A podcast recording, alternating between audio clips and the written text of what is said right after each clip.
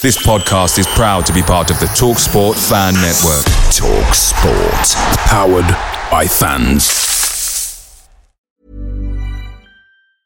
And there it is. That's as good as it gets on this stage. Nissan Townstar EV strikes again. It's an unstoppable van. Unstoppable. Look, Just fantastic. You can actually see the Pro Pilot technology in action. Effortless parallel parking. It moves with all the confidence that comes with a five-year warranty. And with a bench full of all-star van experts, there's real strength in depth here. That's all-star quality. Search Nissan Townstar EV and visit your local All-Star Van Centre to see for yourself. Terms and conditions apply. Five years or 100,000 miles, whichever comes first. ProPilot is an advanced driver assist technology. Driver's responsibility to stay alert, drive safely, and control vehicle at all times.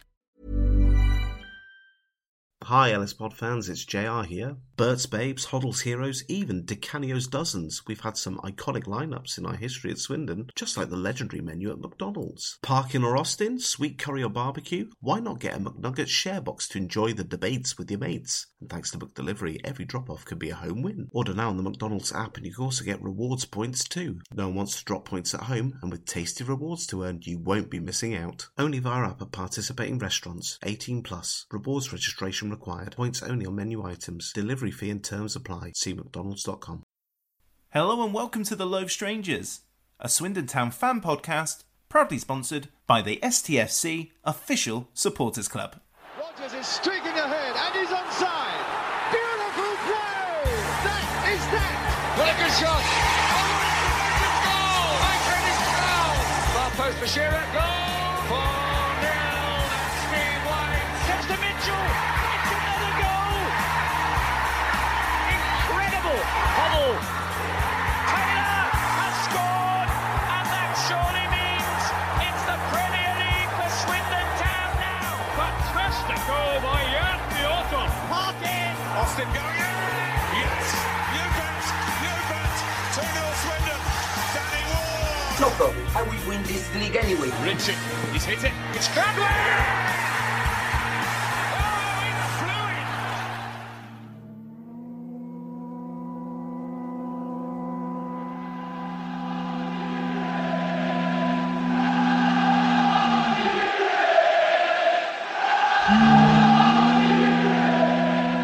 Hello, Steve.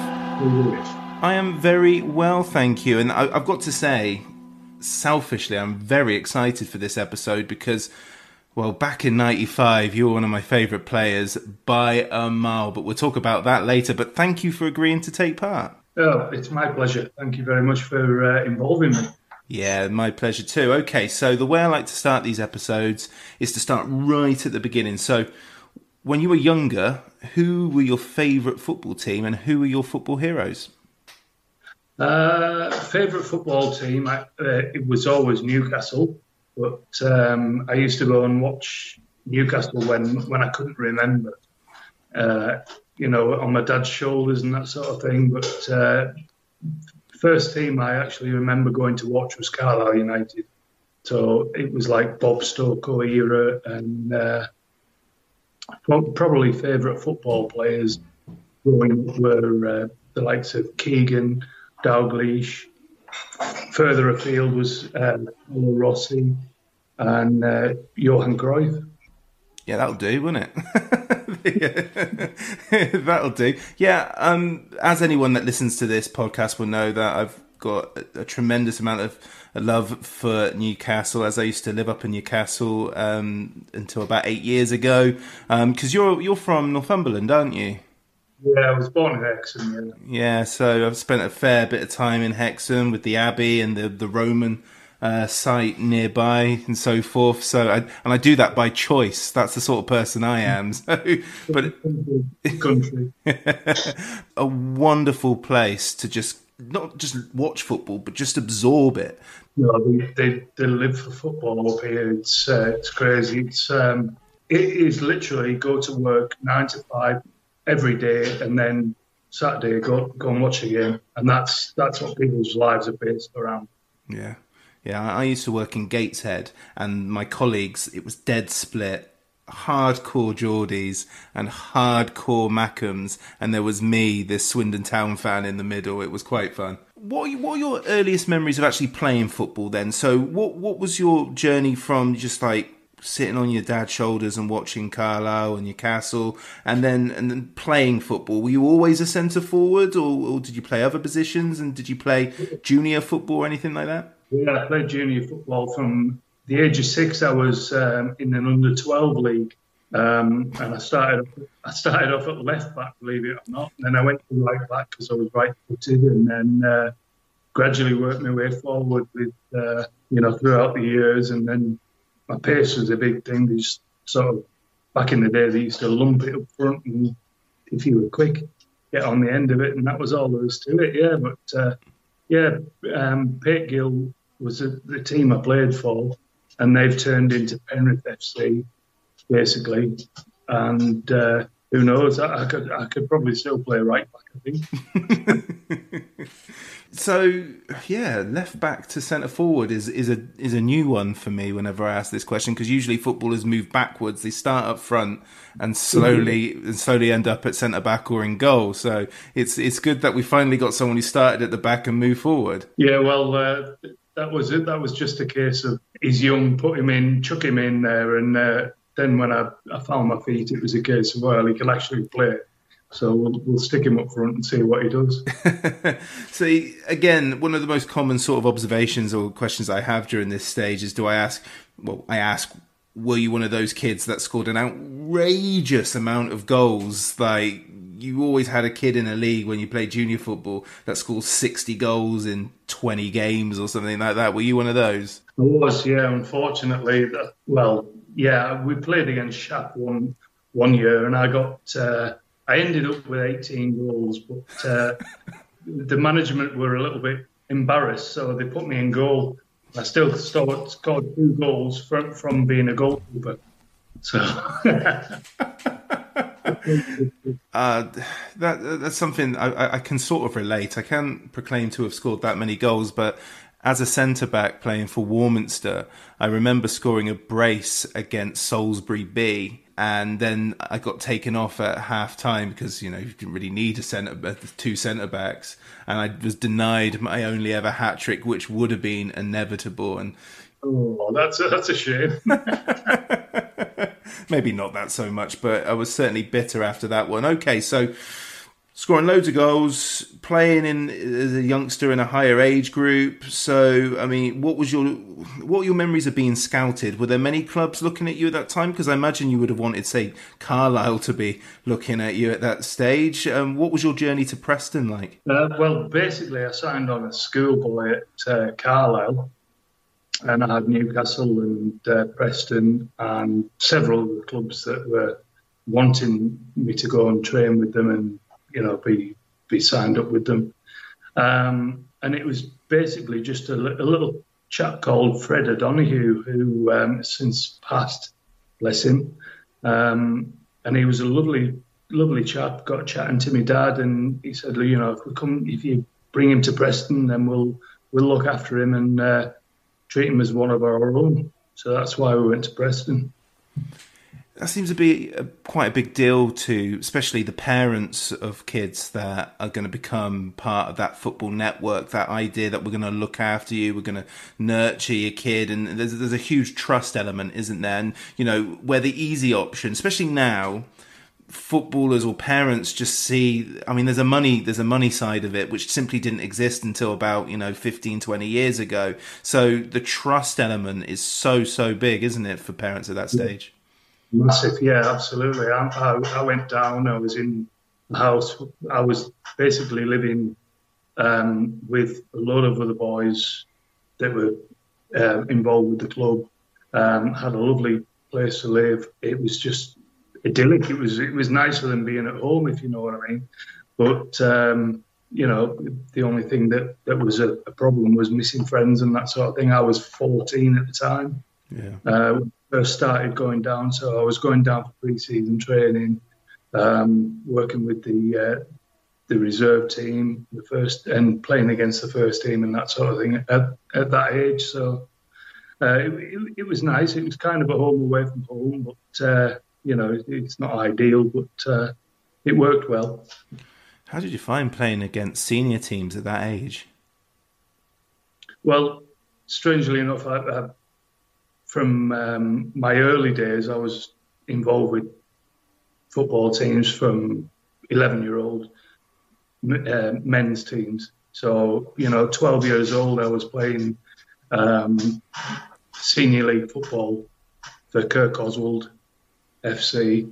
And uh, that's a that's a cracking little club if anybody wants to come and play for it. By the way, and uh, that that sort of it was a case of you know just don't get touched by anybody because at the time they'd want they'd want to snap you in half. You know, you're a young lad and quick as as as the swear word, so quick as hell, and uh, you know the, the, the case of catch him if you can sort of thing. But uh, yeah, by by the time I was 14, I was I was one of the established league, uh, players in the league, and uh, I was well renowned. Yeah, that was going to be my next question. Were, were, you known within the divisions? Were you in like the local papers a lot and things like that? As this sort of freak of nature kid that was playing senior football? Yeah, exactly. Right from the word, right from the word go, it was um, once I touched that team, it was uh, the next team were looking at, uh, at signing me, and uh, 14 year old. I actually went to Lilleshall at uh, 14, um, and I went a year under my age group. If you know if you know, they were taking like 15, 16 year olds who were leaving school. I was actually a year behind. And uh, I went for that year, and then I went for the next year after that as well uh, for the uh, England Lilleshall uh, spot. And um, I only didn't get in because my school wasn't good enough. Ah, man. I hated it. I only went to English and, and PE, and that was it. hey. My bad, to be honest with you, yeah.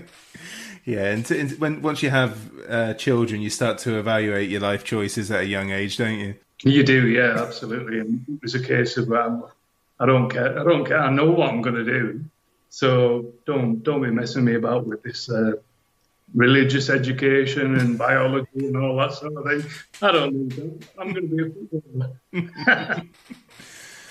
I've spoke to a couple of guys who went to Lilleshall, and I mean, I think the way they describe it is pretty much uh, Hogwarts, Harry Potter for uh, footballers. So I'm not sure you missed out on much. No, probably not. And it's squeezed over the line. Kevin Horlock.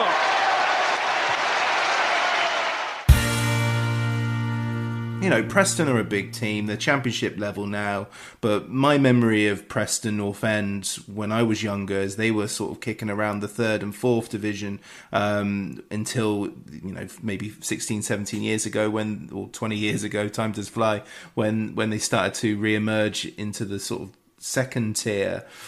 But it's a really really big club if you if you love your football history full of massive names.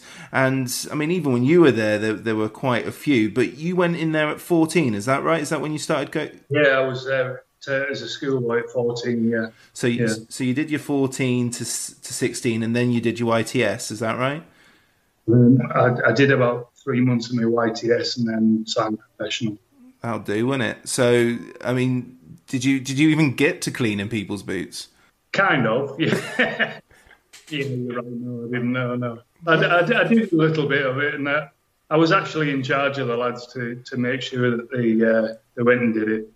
well, I was going to ask: did did somebody have to clean your boots? Uh, at, at, some stage, yeah, absolutely.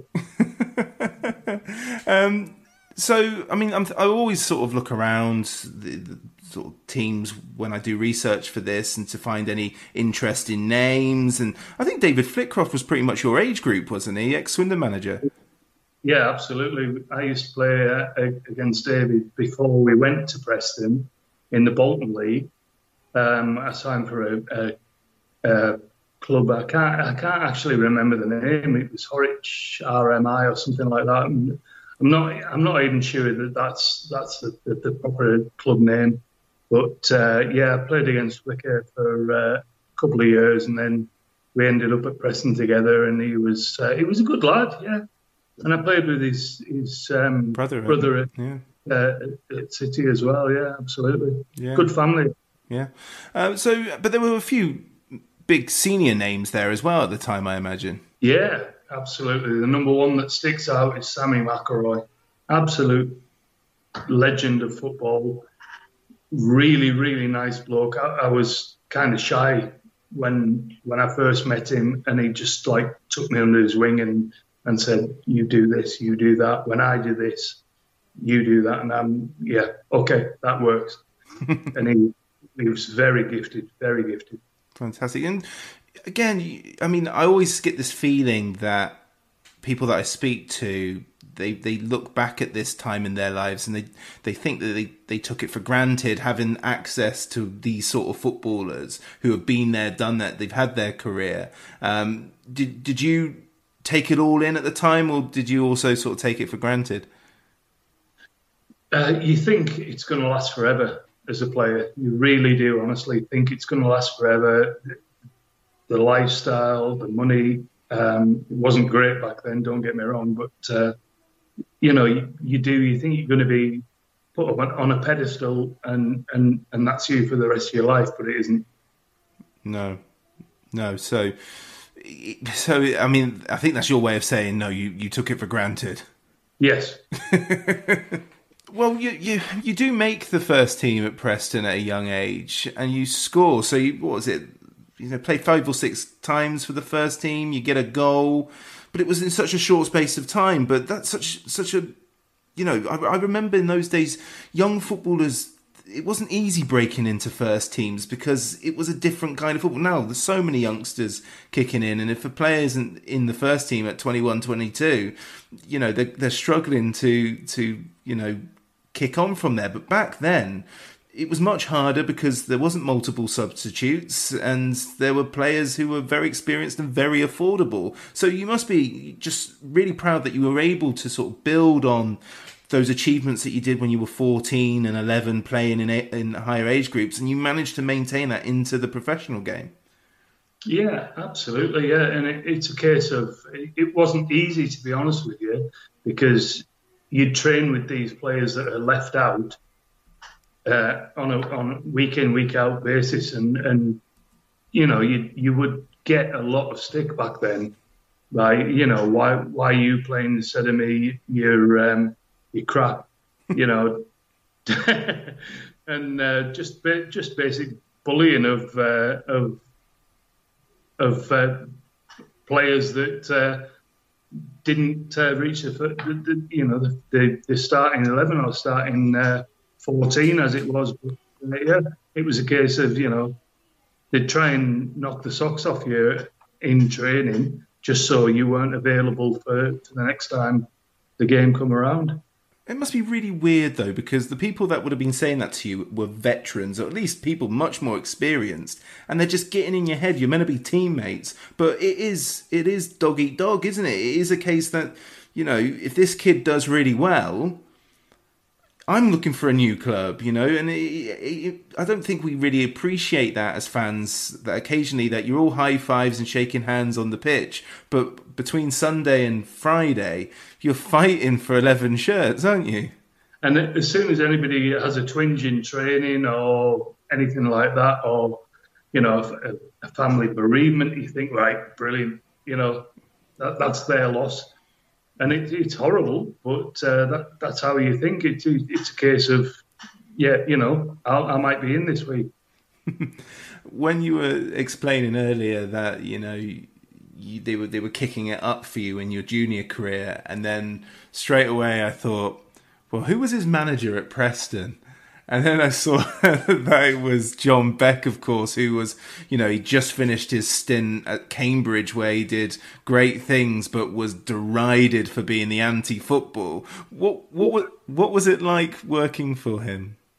Horrible. That's that's one of the reasons I left. Basically, it, um, I signed, and Les Chapman. Well, sorry, when I got in the first team, Les Chapman was um, manager and uh, Sam Allardyce was one of the players with us, and uh, we had Walter Joyce as assistant, I think, and uh, he got sacked basically, and John Beck came in, and I think I played six or seven games or something like that for for the first team, and I got dragged off after 25 minutes for actually chesting the ball down and passing it to a midfielder. And and that was the end. I, I chested the ball down, passed it to a midfielder, and straight away my number came up and went, uh, right, get off, get off. And I was like, what, you know, what's going on? I'm, I'm playing great. There's no, you know, there's no issue. Yeah, well, you didn't put it in the channel like I told you to. And, and that is exactly what he said. Straight away, I was like, right, where can I go? I needed transfer, transfer, transfer. Wow. And yeah, well, fortunately, Les Chapman had um, gone to uh, Manchester City as reserve team coach, and he he spoke to Peter Reid and said, "Right, we need this boy in."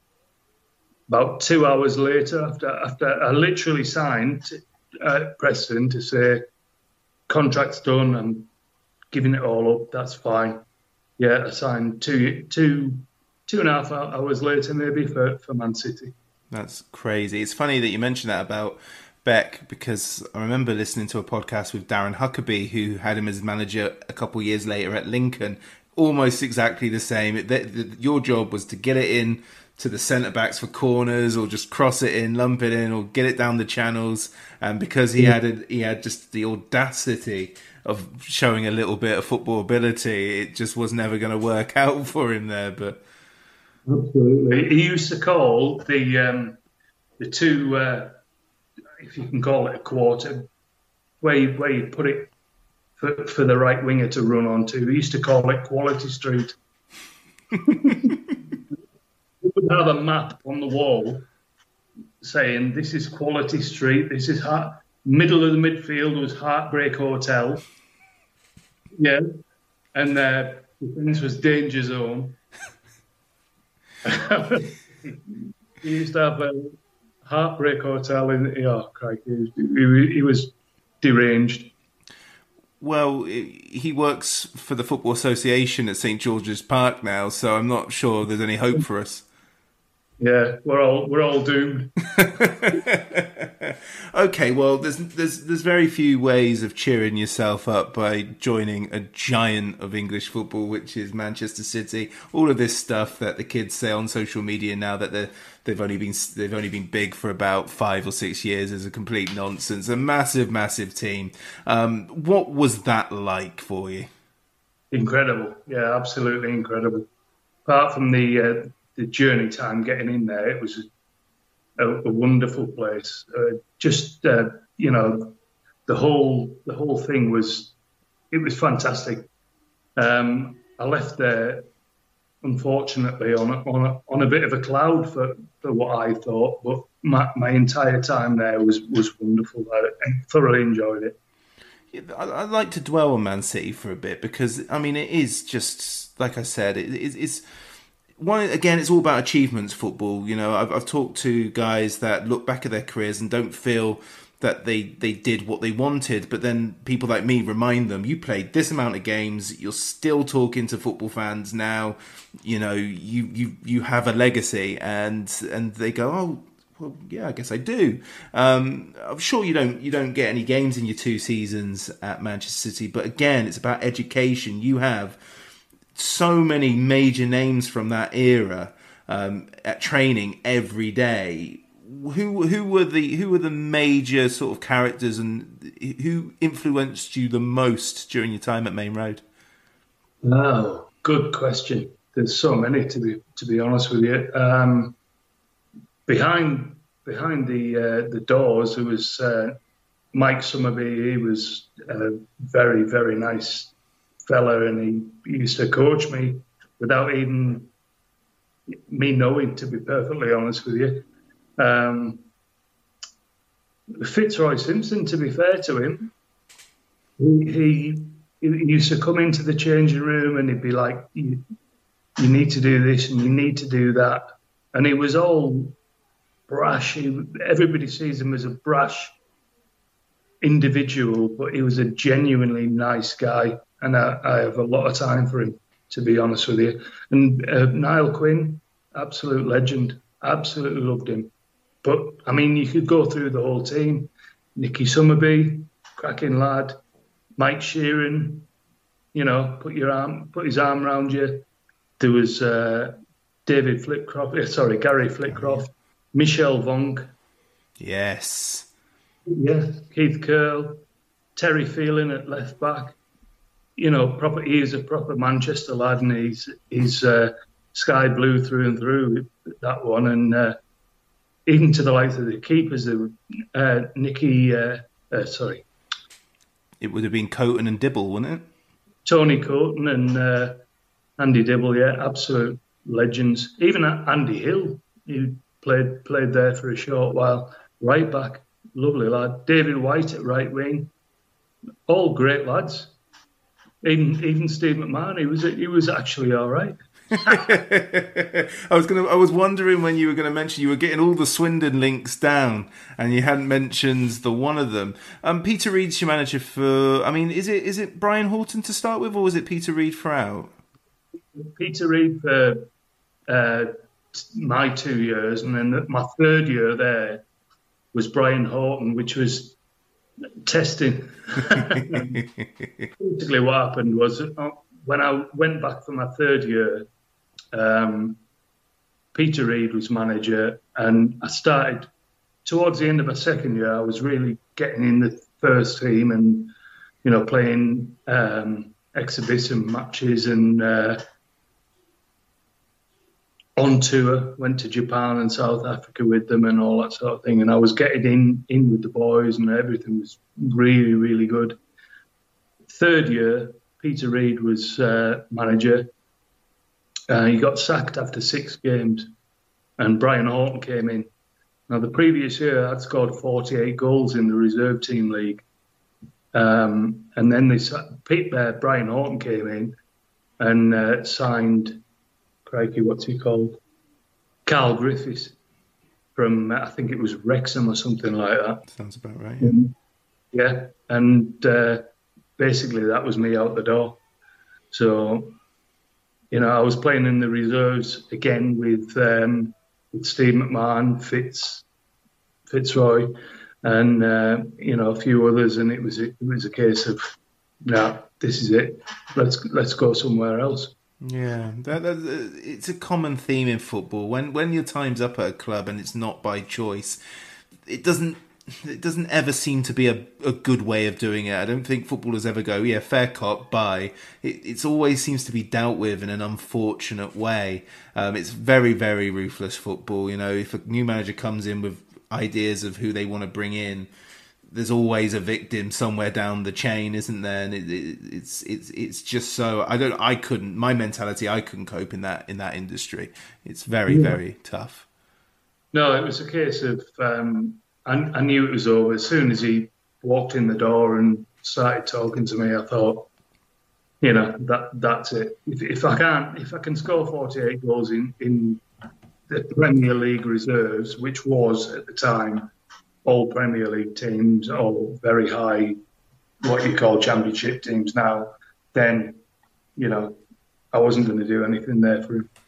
Yeah, I asked this question quite a bit, but I I think that, that you know there's there's good reason for it. And I asked this question a bit, and it's do you ever look back now? I mean, forget about the money side of things, but do you ever look back and go, oh, I wish there were seven subs when I was playing because there would have been absolutely no question that you would have been thrown on with two minutes to go just to try and get a consolation, even if it was the worst case scenario. There would have been more opportunities for young footballers back then to really state their claim in in in just a little bit more time than they they've had when you were playing. I absolutely agree. Yeah, absolutely. Um, I'm I'm not sure about this um, under 23 league. You know, I think if you if you if you're in your 20s as a as a footballer, then why aren't you pushing for the first team, the reserves? I am not sure about this under 23 league at all. I just don't get it. I don't get it if if you well, there's an old old quote, isn't there? If you're good, if if you're good enough, doesn't matter. Yeah, yeah. The under 23s thing is is weird. Swindon don't have an under 23s team, which Richie Wellens sometimes cites maybe as a reason why he can't sign certain players and, and, and stuff like that. But I do agree, and anyone that I talked to that was that was involved in the combination, as it was called in the southern equivalent, where Swindon Town would go into Highbury and play in Arsenal, and Alan Smith would be playing, um, and, and, Ray Parlour, and, and then uh, you know they would always have a few. Uh, injury or players recovering from injury playing in these games and it was a great experience because you were playing at the grounds and you were playing against footballers not similar people. And you have this when the, the kids join teams on loan for the first time. The first thing that they always cite is they're playing real football. They're playing men's football. They're not playing under 23 so how is it beneficial if we're holding them into these under 23 leagues when they're not getting what they consider, and this is people in the industry, they're not considering it the real thing. Absolutely, absolutely agree. If you're good enough, you're old enough. Allison's done well, but surrounded by those players and still managed to find a way out to Paul Allen. Here's Walters. They've got some strength in the box here if he can get the cross in Walters, and he can. And Allison's there! Well, that's an absolute peach of a goal. You're listening to the Low Strangers podcast, proudly sponsored by the STFC Official Supporters Club. Come on, Swindon! okay, then, well, you know, let's talk Swindon Town. That's why everyone wants to listen. When you arrived in 1995, I'd never heard of you. I did have a copy of the Rothmans that I got that summer, and I remember it was you. And is it Quigley or Quidgley? Mike Quigley, Mike Quigley. Yeah, it was you and Mike Quigley. You both left Manchester City in the same summer. He went to Hull and you went to Swindon. And I remember because I'd heard it, somebody said something on the radio or something, and I didn't know if it was Steve Finney or Mike Quigley had signed. There's, there's no real basis to this story. But I'd heard of Mike Quigley for some reason. I'm not sure, but I'd heard of Steve Finney. Now, Steve McMahon is the person that brings you to the club. Did you have much interaction with him when you were a player? Was this very much a Steve McMahon signing? There was this guy at Man City who was scoring loads of goals. I'm going to bring him down to Division Three, Division Two, as it was, and he's going to he's going to do the business. Was was that pretty much how you ended up at Swindon? I didn't at the time. I didn't think that we had that much of a connection, but uh, he's obviously seen me playing. Um, with him in the reserves and uh, liked what he saw. And uh, he was, to be perfectly honest, he was the second phone call I got. And uh, and that's how it progressed. You know, it was a case of yeah, okay, I'm I'm into that. I like it. I like you. I actually did like Steve McMahon. Um, and uh, yeah, it was a case of I came down. I had a, a trial game, and, and that was that. That was that let's, let's get this out of the way first and foremost. I've talked to a few of your old teammates. So I've talked to Fraser Digby. Um, I've talked to Paul Bodin. Um, yeah, um, I've talked to. I mean, I must have talked to more from that time. And Steve McMahon is. I mean, you've you've referenced it. You got on with him. Fantastic. What what was his reputation? He was a, he was a tough guy. Yeah, Sim- simple as yeah. It, it was um, it was a case of do it my way or or you won't be doing it at all, ever sort of thing. Um, I could, he was a very closed off guy. You couldn't really talk to him. If you trained against him, he'd want to poke you in the eye and scratch your bollocks off. but that that's what he was. That that's you know he was he was a great player as a, as a player, and I think he was a good player for Swindon as well. But um, as far as managerial side, um, I liked him, but I didn't really get on with him.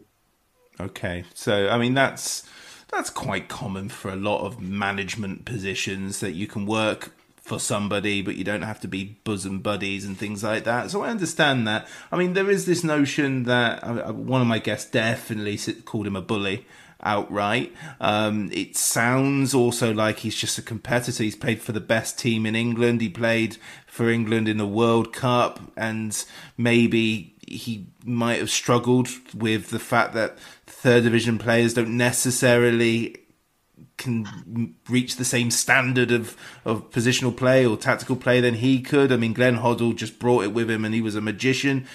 I think maybe it frustrated Steve McMahon more. It might have been just personality. It might just is is the way he was was that he was a bit of a colder character. But it is very interesting because 95, 96 as a kid at the time, so I was first year of secondary school eh, during 95, 96. And it, for kids, it was a really, really enjoyable season. But adults, and I, I couldn't understand it at the time, and this is throughout the Steve McMahon reign, the adults never really warmed to Steve McMahon in any way, and it really I couldn't understand it at the time. And it's only really now that I'm much older and I, I, I listen to people who were there. They sort of explain why, and you know, kids we we just think about 3 p.m. on a Saturday, don't we? And we don't really listen to the radio, and we don't think about players that have been exiled or bombed out. We just think about well, we're top of the league in in going up back to the championship level, so fantastic. Yeah. Uh, he was a, a, divisive character. Yeah, absolutely. He, he, inherited quite a good squad, in my opinion. Mm. Um, the likes of Brian Kilcline, I never, uh, I don't understand the reason why you got rid of him.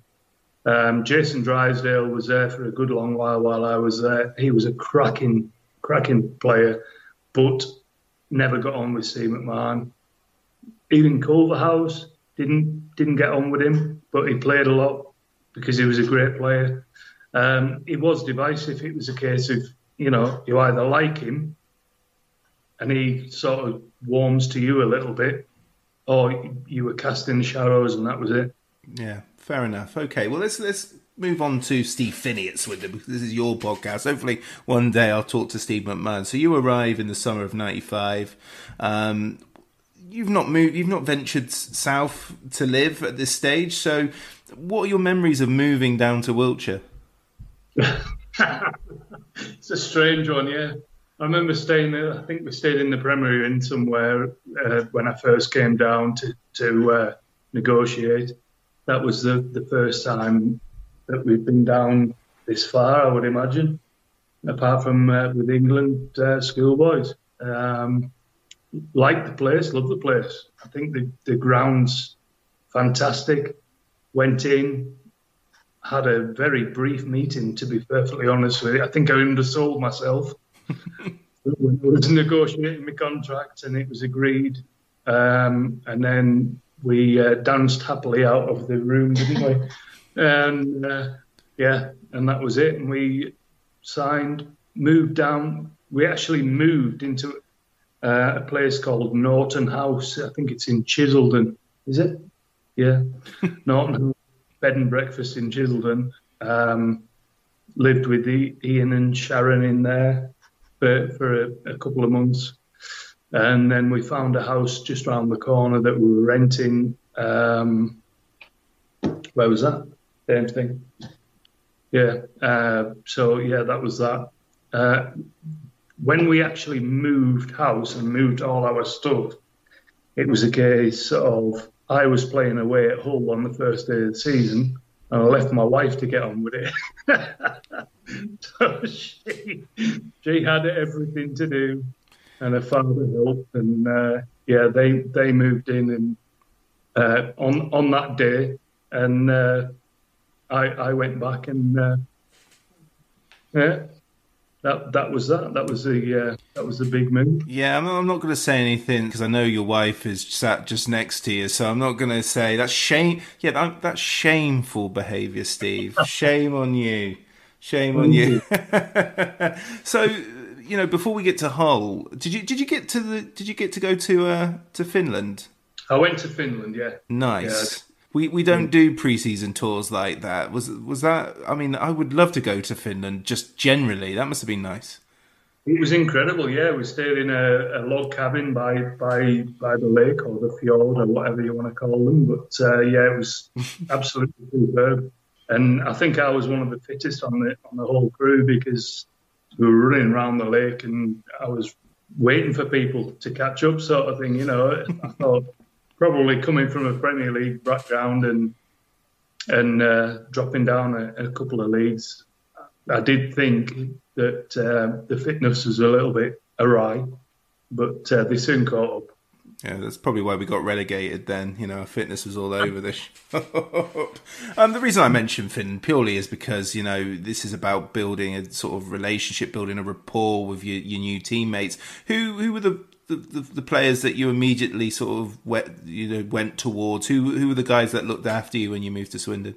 Uh, generally, I, if in any new situation, I just keep myself to myself and, you know, it, it's as simple as that. And if anybody wants to speak to me, then that's absolutely fine. But uh, the biggest one I would think is Mark Seagraves. He came down. He was living in Liverpool or Formby or whatever it is, and he came down at similar time to me, and he was training with us. And I was looking for a place to uh, to uh, buy, and he said, well, "Why don't you move in with with me until uh, pre-season's over?" So we, we went and lived there for a couple of weeks, uh, probably about three weeks, something like that, yeah. And he was absolutely brilliant. Made a lovely curry. And that's the most important thing. You hit the ground running at Swindon, and this is why I said I'd never heard of you because you made an instant impact at Swindon. I wasn't even, and I don't think you were even expecting to really start as a, in the first 11 when we went because I I mean I would have imagined it would have been Wayne Allison and Peter Thorne but you know Peter, bless him, he, he was perennially injured, wasn't he? So um, that that was a great chance for you. Like you said, you know, you're always hoping for your opportunities. Well, you got it on the opening day at Hull, and you took it. Yeah, absolutely. I was ticked off, to say the least, that I wasn't in the starting lineup. But in the end, I was because Peter got uh, got a hamstring injury again, and uh, yeah, re- rewarded, I think with uh, a good 1 0 win away to Hull. Diving header. The best kind of header, I find. Yeah, without a doubt. And I mean, I would usually say what a big moment that is for your career, but of course it's not even your first league goal because you scored at Preston. Um, but this was now your time to shine, and you didn't have to worry about people like Niall Quinn getting in your way and things like that. You are now you're at Swindon. You're a team where you know you can thrive and you can, you know, if you score, you're going to be playing next week. And then you made your home debut against York, and then that was your first chance to play a competitive game uh, get in in front of Swindon fans. You know, other than the handful, you know, we took quite good numbers in in '95 away from home. Why, when you said earlier that the county ground was a lovely stadium, with respect to the county ground, you've been to Maine Road. You know, that's that's way better. What what is it about the county ground? Everyone always says how nice the county ground is, and I love it because it's got those bloody big, lovely uh, floodlights, and it's got the Rolex clock, and I support Swindon. What is it for footballers though that makes the county ground so sort of special? Uh, well, when we were playing, when I was playing, it was rammed all the time. That's that's one of the biggest things, and everybody was just behind you. It was buzzing. That was that was the big thing. It was it's a nice stadium. Um, it, it, it's similar to uh, Carlisle United, but it's on a bigger scale. But it's it's it's a cacophony of uh, sound when people you know are, are pleased. It, it's just uh, magical when you when you score and uh, you know people are chanting your name and you know, you know, you've got your family sat up in the stand, and and you just, for the want of a better word, you, you you're just a, a mini god for the for the day. No, I think that's absolutely spot on. And the one thing that I remember really from that era, um, especially early mid '90s, was, and it's not really the case anymore, is whenever there was a corner that "Come on, you Reds" that that used to just just used to swirl around the county ground back then. All three stands would, and you know, four depending on who the opposition were, just all doing that chant. That hasn't really happened for years, and it's not because Swindon don't. You know, I think people are more cynical when it comes to corners, and of course we had Shaun Taylor at that stage who could score from corners, and football's a lot different now, isn't it? And yeah, I, have been really interested by that reply. I mean, you also got to play early on against Carlisle, so and they played us off the park when during that time. So that must have been a big game for you. It was, yeah, and I was terrible. we all were, other than Eddie Murray's goal. Yeah, they, they played us off. They played us off the park. Absolutely, yeah. They, they had a decent team at the time. I think it was Mick Wadsworth who was a manager. They had a good a good side. They had Rory Delap at the back, I think, and he went on to, to bigger things with Derby and stuff. Yeah. But uh, yeah, I think um, I think we did well to get to get the three points on, on that occasion. Yeah.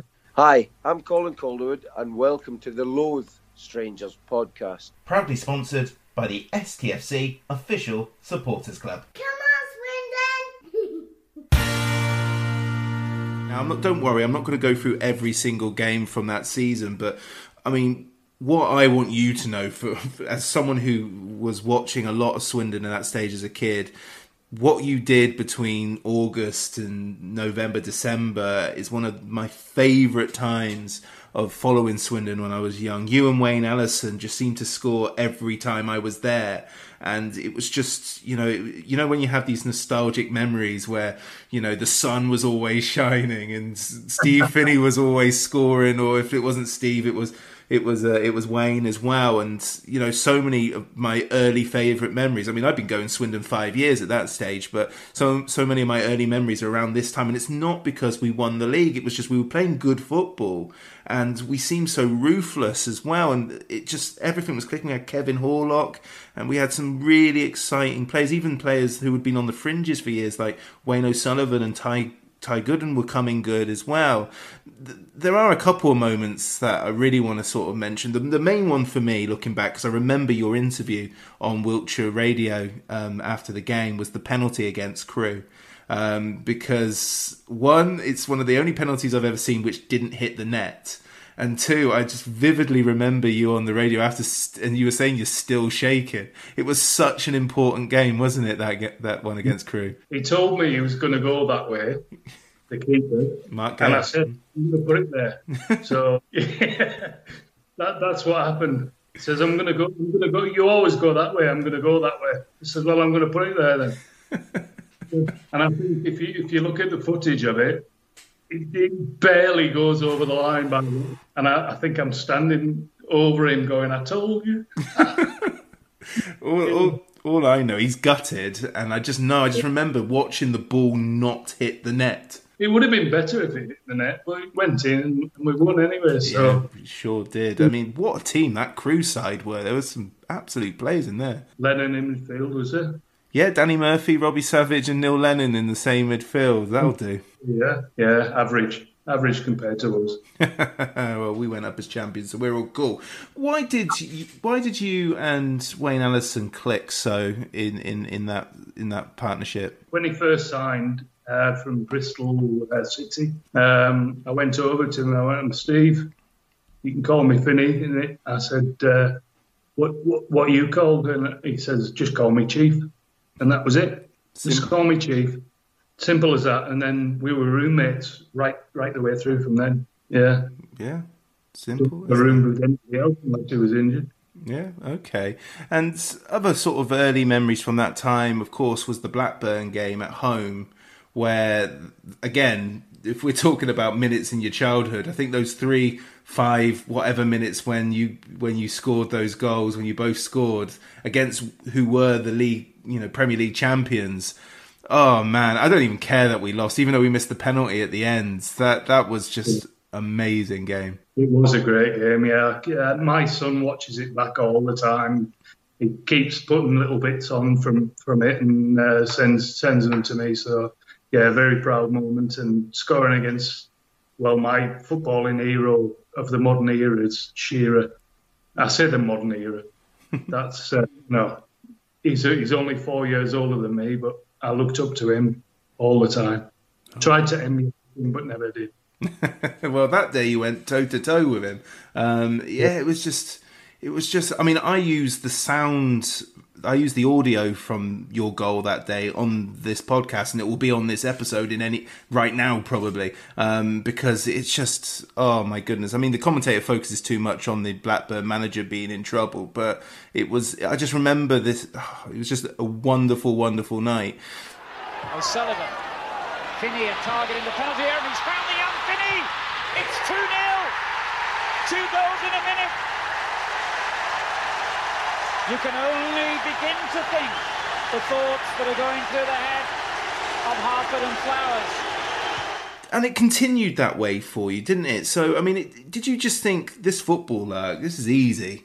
Well, yeah, you do. You, it, it's as simple as that. You ride on the moment, and uh, like I said, you never think it's going to end. Um, but crikey, it does. But uh, it was just a fantastic time in our lives, um, and I think everybody included in the club would, would think that way. It was just a, a wonderful evening. Do you, th- do you think it was just a case that we were too good for that division as a, as a squad? As you said before, we should have probably not got relegated. C. McMahon inherited a good squad for the majority of the tail end of the season. Do you think we were just we shouldn't have been there in the first place? I think it's very surprising that the amount of quality players stayed with the club even though they've been relegated. Yeah, uh, that is a big thing with us getting promoted. Uh, obviously, if you like Premier League players playing in the uh, the third tier of the league, myself included, I, w- I would like to add to that if if you may.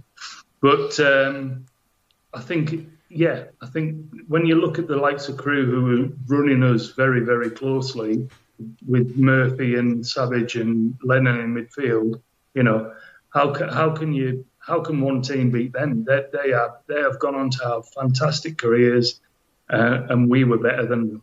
Yeah, yeah.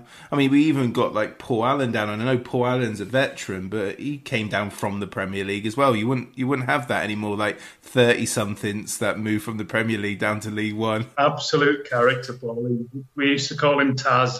He was absolutely crazy. He was brilliant every moment from start to finish. As soon as he came, walked in the door, the whole the whole it lifted the whole uh, dressing room. It was fantastic. He was brilliant. Loved him. Who who were the characters in that first year for you then? One of the big characters were actually Wayne O'Sullivan. He was a right little uh, shite. he was a cracking lad. He was a lovely fella. Ty Gooden, great lad. Paul Bodin, absolute legend. You can, you know, I mean, he's Welsh, but we'll uh, we won't hold that against him. um, there was there was lots there was lots of characters. I mean, one of the biggest characters who did come into play was Frank Talia, goalkeeper, who came in. He was a massive character in in the dressing room. Lovely lad, absolutely adore him. You know, he's uh, a gem. Mm. Well, Shay was all right as well. Shay was Shay was good. Shay, Shay Given. Yeah, just a little nudge there that you played alongside Shay Given for a month or two. That was that was you know he did all right. Well, my boy, my boy still dines out on Shay Given sleeping in his bedroom. We were doing up my son's bedroom because he was um, very young and uh, he was still in with us as parents. And Shay stayed in his room and uh, spewed up. what are they like, eh? What are they like? Okay, so what makes a footballer a character? Everyone always says characters, and I tend to let let people get away with saying it. But what makes somebody a character? I think it's somebody who lifts the spirits of others. It's mm-hmm. as simple as you know. Um, it doesn't matter what's going on in their own life. They switch on. It's work. These are the guys. Nothing else matters now. I'm here, and I'm I'm going to do my part for uh, to to be cheerful and and help the team. Yeah, yeah, and because again, we, we talk about like the dressing room in 95 nights, all, all the way through your career. McMahon's the manager, and it, it just feels like you were you were still able to have characters. You were still able to sort of not run amok, but you know enjoy life, but have this, this you know this manager that can turn on you quite quite quickly. I think I was in a a bubble, if you if you if you like, whereas if things were turning badly, I was young enough to be left out of it. But uh, I think the older players did get it quite a lot. Sure. What were you, what were your highlights from from that first season? Because obviously it's your first full season as as a regular professional footballer, and it's a championship winning season. So again, I sort of think of footballers going, this is easy. First season, lovely stuff, trophies getting raised, nothing can go wrong now. Of course, for you, the goals do dry up, and so does your your your spot in the, the first eleven falls away as well. So it, it was kind of a tale of two stories for you that season, wasn't it? It was, yeah. I mean, I, I broke my leg at uh, Burnley, so um, that was a massive pause for my for my uh, career and uh, Swindon life, if you like. But uh, that that was that was probably the biggest thing. I I've come back up, come back from that, and then uh, damaged my knee, had a knee operation, and then um, pulled my uh, hamstring. So basically, I had uh, scored 16 goals in uh, half the games, and when Allison ended up 18 goals top scorer. So, you know, he, he played a lot more games than me and, and ended up as top scorer, a fair play. Um, but I, I, was just riddled with injury at the time, and I'll never ever forget the uh, the break at uh, Burnley when the referee said, uh, "Get up, lad! He didn't touch you," and he actually broke my leg. Uh, referees back. Do referees still do that? I don't know. How does it feel at that stage then to to be out of action? And watch Town go on to win the title, do you feel like you've contributed enough? Because obviously you have, um, but or do you feel like you're sort of a bystander when when all the celebrations are taking place? No, absolutely felt being involved, one hundred percent. It wasn't a case of you know, I, I knew I'd done my part. We we pretty much secured the league when I was playing, so I, w- I was happy with that and. Uh, I, d- I don't have any any mal thought about that at all. Hmm. Yeah, well, your second season is 96 97 and it's the first time where I really question Swindon Town Football Club because that's that's the time when Shaun Taylor is sold off to Bristol City for you know a, you know what is essentially jelly beans um, and you know he's our influential captain and he's just sent off to one of our big rivals um, maybe when Fjørtoft got sold off. What what was that like when your captain got sold? Uh, it was gutting, to be honest with you, because I, I, had a good relationship with Meat, and uh, my wife uh, and his wife used to to go out and uh, do a bit of shopping and have lunch and that sort of thing. But uh, it started to unfold from there. Yeah, we started selling players for, for pittance and, and signing people that weren't good enough for the team. Yeah, we, we were financially, shall we say, uh, uh, unstable throughout the rest of your, or probably all of your uh, Swindon Town career. Did you feel the pressures of that as an employee? Well, yeah, when re- renegotiating a contract, then yeah, there was no money there. Yeah. Then that is where uh, you know if I if I can drop down to to Carlisle United and earn more than I was earning at Swindon, then that is embarrassing. So, you know, we, have gone up a league and there was no money there. Simple as that. Yeah, and, and yet people like Mark Walters still arrive as well during that stage. So, I mean, he was clearly on uh, a lot more than everybody else, and uh, but I mean, I can't uh, I can't knock Wally. He was a lovely fella, brilliant trainer, great player. One of the, you oh. know, like Sam Roy, he was one of the the best players I've ever played with. For you, the second season, it's not it's not the most successful generally appearances wise, goals wise, and that's purely down to fitness. Is that right? Uh, I, th- I, think I started off at Norwich. I started playing in the first uh, eleven. Um, I came back strong off off a, a good pre-season, um, and basically things started to wane. Then it was a, a case of I don't know what happened, but uh, Peter Thorne started to get more more appearances than I did, and it was, a case of you know he, he wanted Thorne and uh, Allison as his partnership. Yeah, yeah. Well, there were plenty of highs though for you. I mean, that era for Swindon fans are, are, full of memories of getting absolutely walloped by Manchester City. But you managed to play in a Swindon Town 11 that didn't get walloped by Manchester City. In fact, quite the opposite. We won 2 0, and that was that was a great. I mean, when I mean, this is why I keep on saying to people. I said earlier that Manchester City are, have always been a big team because when we were when we played Man City, it was all it always brought you know so much excitement, and then to beat them with the players that they had, they had Kinkladze in that lineup, unbelievable. Yeah, I'm, I'm friends with uh, Lee Crooks, who, who played at the, at the time, and he, he still looks back on that. Uh, him playing for Man City, and, and uh, he says that's that was a horrible time. that was a horrible period for the.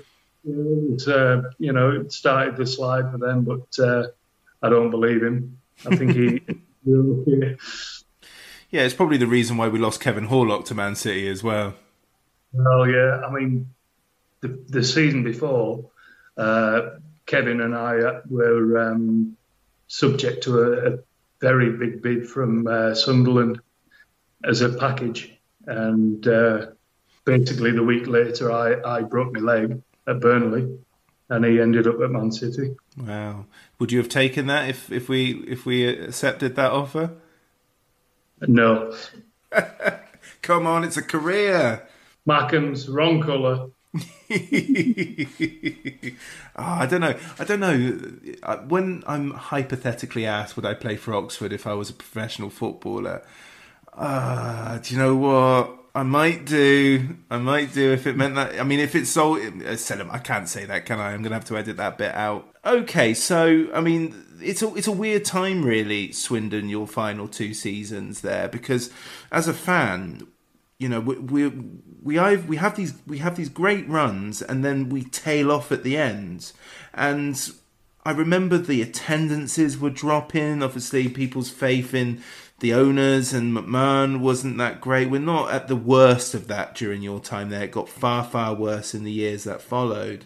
But I look back now and I kind of think, but we were in the championship. Surely that's you know the most important thing. And you know we've not been there for twenty years now. And I look back and think, I remember how much people used to complain, but we were in the championship playing against absolutely huge football clubs and sometimes beating them.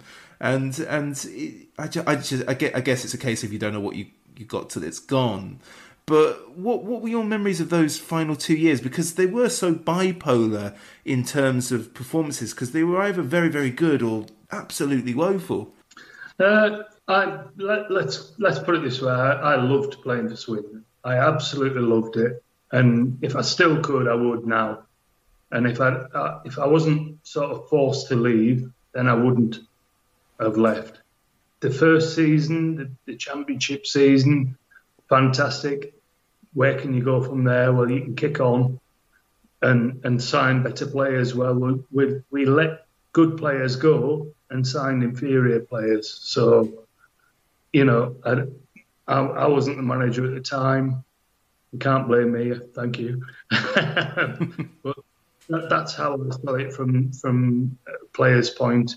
You know, you get people coming in that were cheap and cheerful, but didn't have the the footballing brain of the likes of Ian Culverhouse, who was an absolute legend, stalwart. He was a fantastic player in the first year. He was a great player and a lovely lad. Uh, you know, you, and you're signing the likes of. Well, I'm not even gonna. I'm not gonna name names because that's that's that's not right. But you're signing poor players. Um, to be fair, we signed uh, Kevin Watson yeah. Tottenham, who was a cracking player and a good lad, a really good lad and a really good player, but he just wasn't played in the right way. Yeah. Um, you know, he wasn't. He didn't have the people around him who understood how he played, or and it was just the wrong. He was a great player, but uh, the wrong signing. Yeah, no, that's completely agree. He was he was a talented footballer who wasn't able to be talented at Swindon. Yeah, absolutely agree. Yeah, great lad. Used to call him Chipper.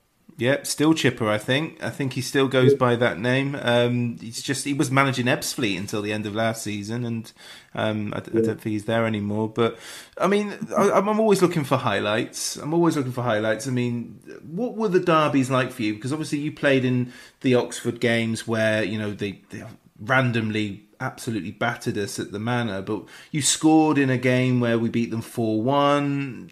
What what were those derbies like for for for you guys? And did you also enjoy the other friendly, um, the other rivalries? Because obviously we played Bristol City and Rovers quite a bit during that time as well. The big thing was uh, playing against Oxford was Joey Beauchamp, yeah, and another gifted footballer, but Joey just didn't didn't want it.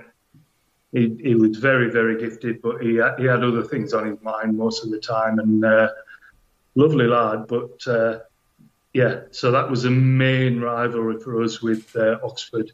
F- from what I remember, the big uh, big rivalries were City and Rovers, um, and they were massive. I think City were weren't quite at the best when I was there. Yeah, brilliant, and, wasn't it?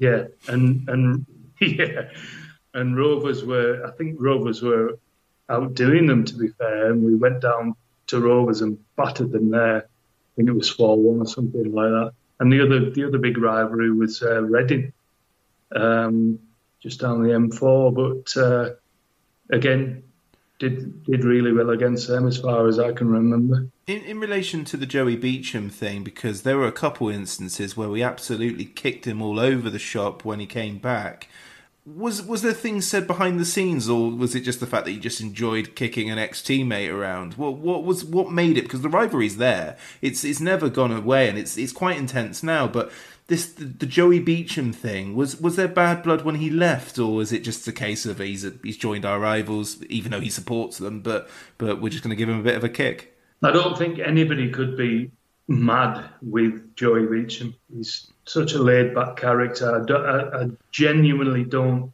feel like there, there could be a rivalry one on one with anybody. Steve McMahon hated him. There you go. Absolutely hated him because he thought it was lazy. He thought, uh, you know, he's not doing anything. Why should I pick him? Because he's gifted and he's on a lot of money. That was it. He was he was Joey. He was just he, what would you say? Yeah. He was the Mo Salah. Give him the ball and he, will do his stuff.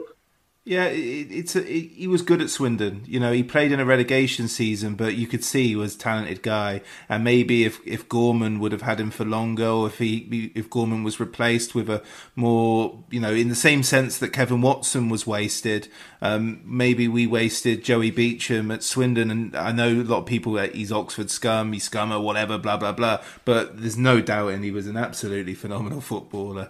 Goes and it's squeezed over the line. Kevin Horlock.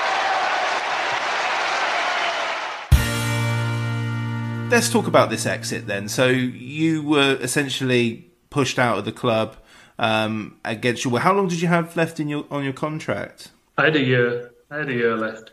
And and, uh, and and did you have an agent at this time? I mean, did you were you tempted to go? No, I'm contracted. I'll sit in it, or was that just not how football worked back then? I didn't have an agent, but um, I had a year left on my contract, and uh, they pulled me in and said, "We'll we'll give you another year uh, on what you're on now."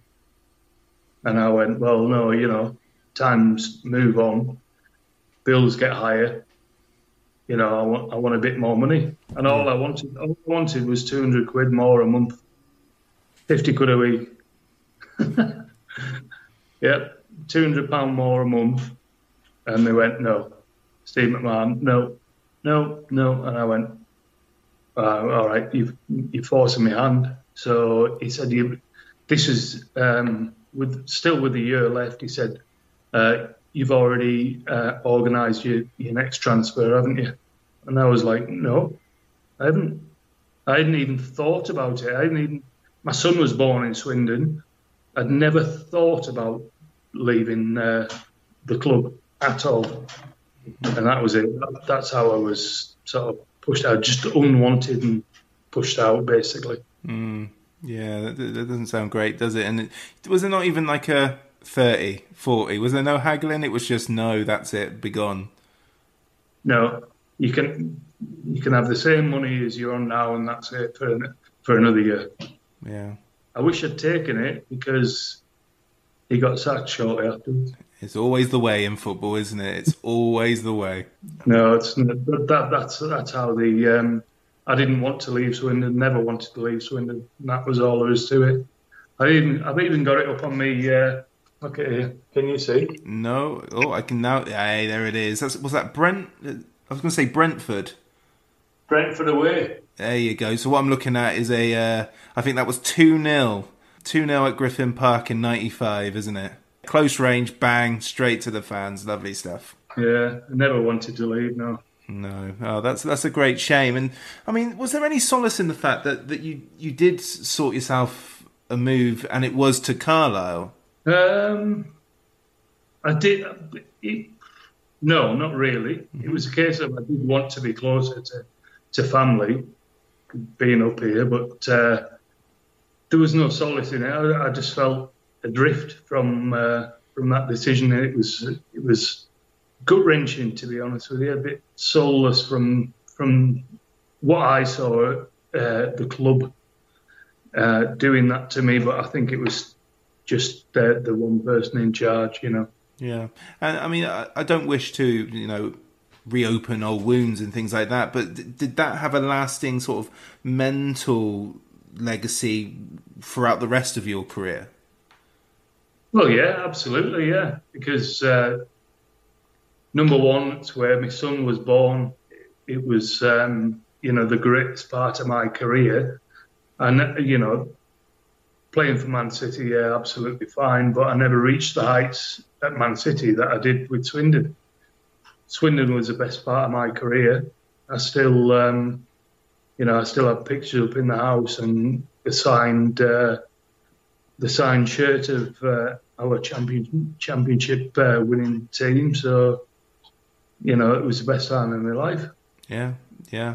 I mean, the the rest of your career, it's one of those ones where it's it's quite common from from that era when if it if it starts to go I don't want to say wrong, but when you start moving around, it just that sort of fade away is quite common. I mean, you you have to do some miles, don't you? I mean, you go from Carlisle where you play quite a few games, then you go all the way down to London to play for Orient, then you go back up to play non-league at Barrow, and then and then you sort of have to you, you you're calling out, writing out for trials at Chester, and you get some games with them, and then then it's then it's then it's Altrincham, and then beyond that. I mean, what? How would you describe the final years of your career? Horrible. It's as simple as that. Yeah, horrible. Just uh, knowing I could do a great job for somebody, but just not having the place to do it. And at what point during your career did you think did you feel like not that you're trapped in the game, but do you feel like I'm not enjoying this? I need to be doing something else, or or were you still trying to sort of maintain your your pro career for the duration, or was there a point where you were like, I'm playing football because this is all I know, this is what I do, but I, I, I really need to evaluate my options. No, it was when I uh, signed for Carlisle. That's when I knew it was game over. Really? Absolutely because I, th- I, thought stupid of me, but uh, I thought I'd be, I'd be uh, Swindon for a lot longer than I would be. Wow, that, that's really interesting. So, I mean, I guess that's, I mean, that's, it's not necessarily naivety. I, I guess all indications that you are going to be there for the long run. And this is an era, again, where players are more welcome to stick around and than than it is now, where you've got your rigid one or two year contract off your pop, looking for the next payday because people are looking for security. So, it, w- would I be right in saying that all indications when you were at Swindon were that you were here for as long as you know, as long as you're fit and you you you're, you're contributing to the team, that you will be a part of the Swindon setup? That was the case, and as, uh, when when we went to renegotiate contracts, it was it was a case of that's it. Take it or leave it. Don't you don't take it. Off you go. And and why didn't that I mean, I know because Carlisle were one of the worst teams in the football league at that stage. You know, they were notorious yo-yo team um, back then when they were just surviving the Jimmy Glass um, season, and then and then they went down the following season and came back up. Was there no sort of motivation to try and prove Steve McMahon wrong, or did it just wipe you out? It does, yeah. It wipes you out totally. Yeah. It was a case of I thought I was going to be down there for years and years and years. Yeah. And you sort of love, you lose. You don't lose a passion for football, but you um, you lose the will to to continue. You know, if I can't, with all respect, if I can't make it at Swindon in the championship, then why should I bother? You know, because I, you know, in all fairness, I've come from a good upbringing to uh, Man- Manchester City, drop down, help Swindon get get up to the championship, and then and then I, I feel I feel like I was sort of dumped mm-hmm. in a massive way. It just takes a massive uh, toll out of you, you know. And Yeah. you think, well, I, I'll, I do this because I'm, you know, this is all I need. I know how to do. Um, and why should why should I do it inferiorly? Yeah. Why should, should I play for an inferior team when I, I know I could do better? There's millions of people who in the country who know for a fact themselves that they could do better, but they've never done it. But I actually knew that I could. You know, some people will be listening to that and saying you're chucking your toys out of your pram or it's a knee jerk and you've overreacted. But I, I, we see it all the time. You know, I, I speak to people all the time where, you know, from a young age, you were playing levels above. You mentioned schoolboys. You were going down to Preston at such a young age. And then, and then it doesn't take much. And when you're in that in that bubble, as you say before, when that bubble pops, it, it, does. I mean, for again, for want of a better phrase, it messes with your head, doesn't it? It just it, it turns you into. It doesn't turn you. It's not necessarily that you're not thinking right. You know what? There are two divisions full of football clubs here. I'm going to go and find another club. I'm going to prove that club wrong. You, you'll go. No, I've I'm here on merit. I earned this place. You know, I should be playing at this level. I get it. I really do. And it's it's it's it's really hard to explain, isn't it? I did have other um, options other than to go to Carlisle. But Carlisle was the easy option because it was close to as simple as that. And it was a case of, oh, you know, it hasn't worked out at Swindon, even though it did. Love the place, but uh, yeah, okay, let's move back home and get coddled by uh, by the family and uh, and then go from there. You know. Yeah, it, it, it's perfectly logical. That's what you do. If I was in that situation where, say, if I was living at the other end of the country and I'd had in, in my line of work a bad experience, what am I going to do? I'm going to go back home, right? Yeah. Little did I know that Carlisle were that bad. well, you were supposed to, you know, you were supposed to do the business and get them up a couple of places, weren't you? But um, so, I mean, despite all that, I mean, it's absolutely wonderful to see that you've got an image of you there celebrating with Swindon. So, one of the things that really saddens me about successful Swindon players over the years is when sometimes when it ends bad, it kind of kills any sort of liking for the club for the rest of their time really. They you know especially with the younger players who come through the system and then they play a couple games and get dropped you know swindon's dead to them because you know i don't support my former employers. You know i don't look up the progress of them. They're kind of dead to me because they've let me go right? Or they or i've moved on. Where where does swindon town stand in, in your day to day so saturday five o'clock comes in you're looking at your phone. Are you looking up the swindon results? It's one of the first. I, I look at Newcastle, Man City, and, and Swindon. i'll take that And then if I, if I can uh, if I can be bothered, I'll look at Carlisle as well. But I normally get notifications on Carlisle from friends and that sort of thing, you know. But uh, no, Swindon's it, it's deep in my heart, mate. It's uh, hard to explain. No, that that's that's pretty that's pretty clear. Lovely, and you know when you look back at your when you look back at your time at Swindon, but you close your eyes and you sort of when someone says Swindon Town, what are the things that come to mind immediately? Sun. I always pick sun in Swindon. It's so much warmer down there than it is up here. about the magic roundabout. Yeah, what a pain in the arse that is. but I love it. I love, I love the the fact that there's a magic roundabout, there's space around it, there's a cricket ground next door. Oh yes, it's just a lovely place. I love the people. I love. I just love it. It's great. My favourite part of the season is nearer to the end, around about March, April, because you can watch the cricket for an hour or so, and then if you're feeling up to it, you can just sort of drag yourself to the to the game and watch it. But it's one of my favourite. And even at the start of the season, they're still playing. The cricket season's still on, so definitely agree with you on that on that aspect. Well. You know that's it, really, Steve. I mean, I've, I've thoroughly enjoyed this chat. And what what I hope people appreciate is, you know, some of the areas that we've covered there, especially near to the end, are quite tough areas, and it's it's not easy to explain. And I think you did a really, really good job. So, Steve Finney, thank you very much. It's been a pleasure. Thank you.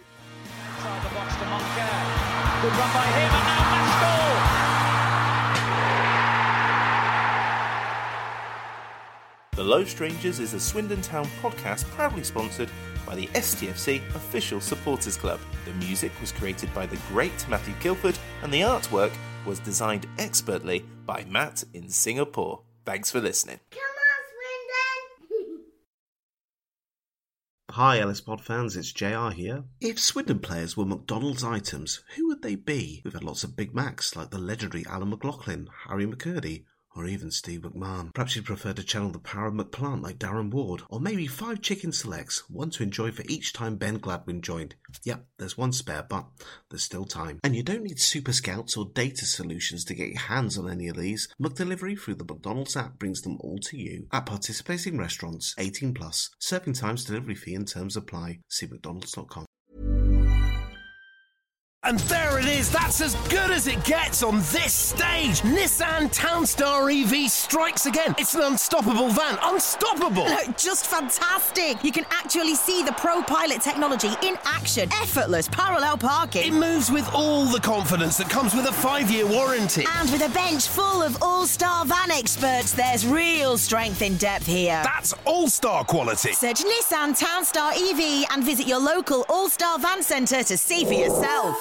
Terms and conditions apply. Five years or 100,000 miles, whichever comes first. ProPilot is an advanced driver assist technology. Driver's responsibility to stay alert, drive safely, and control vehicle at all times.